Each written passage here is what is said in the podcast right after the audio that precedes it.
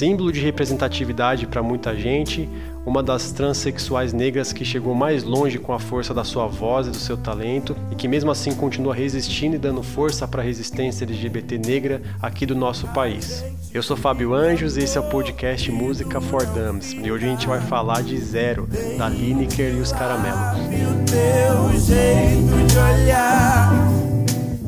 Lineker de Barros Ferreira Campos nasceu em 3 de julho de 95 lá em Araraquara, interior de São Paulo.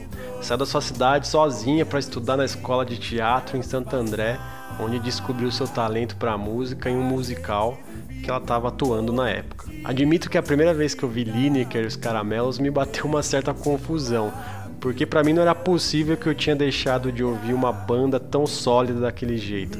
Porque é isso que você sente quando ouve Lineker. Parece que tá ouvindo uma banda que tem um baita tempo de estrada e que devia estar tá perdida por aí nos poucos bares de soul e black music que a gente tem por aqui. Mas fica tranquilo que a banda é mais nova que muita gente pensa. Lineker e os Caramelos foi formada em 2015 e já no mesmo ano lançaram um EP chamado Cru. E junto do EP o vídeo de Zero, a música que a gente vai falar hoje. Só para ter uma ideia, o vídeo de Zero no YouTube hoje tem mais de 34 milhões de views e o canal da banda tem mais de 300 mil inscritos. Lineker escreveu essa música enquanto trabalhava em uma empresa de telemarketing lá em Santo André, uma cidade próxima da capital de São Paulo. Ela conta que um certo dia a plataforma de atendimento da empresa travou e os funcionários foram todos dispensados até regularizar ali a situação. E que nesse meio tempo ela foi dar uma volta pela cidade que fica ali próximo, que é São Caetano, e obviamente sempre ali munida do seu caderno e caneta.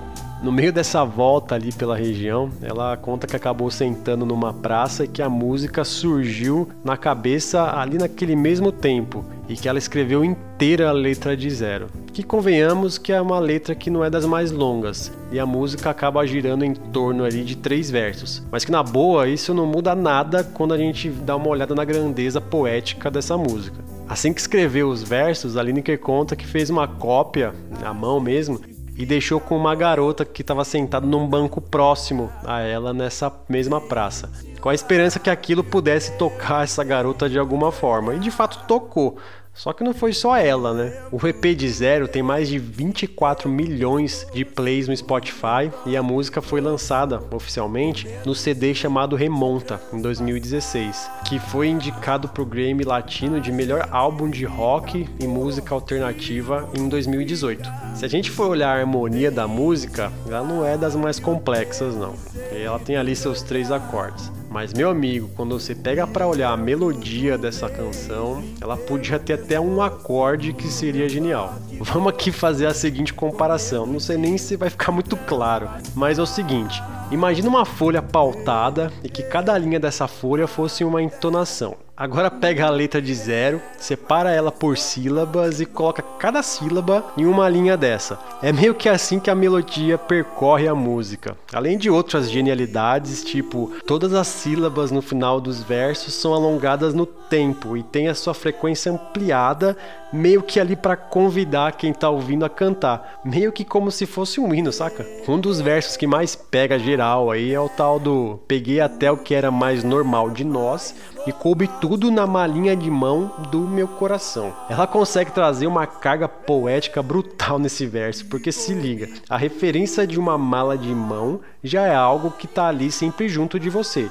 Mas, meu camarada, a mala de mão do seu coração, essa é íntima e importante. Porque se olha a semântica, mala de mão e coração, você consegue fazer a referência do levar. Porque você consegue levar algo tanto na mala quanto no coração.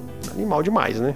Depois vem a frase que arremata a canção, que é o deixa eu bagunçar você. E você percebe que ela faz novamente a metáfora com a mala, mas agora no sentido de mala arrumada, mala bagunçada. Claro que não é mala que ela tá falando, mas traz essa relação. A principal reflexão da música, junta do vídeo, sem dúvida, é essa ampliação da percepção de gênero, de raça, de liberdade de identidade individual e coletiva.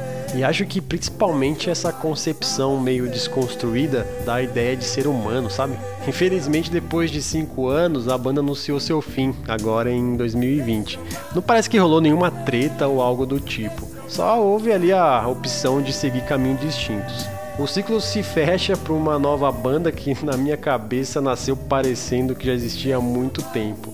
Mas é aquele negócio, todo fim gera um recomeço e sem dúvida a gente vai ouvir falar muito de Lineker e da sua banda. Enfim, é isso aí. Valeu e até quarta-feira que vem. A gente fica mordido, não fica.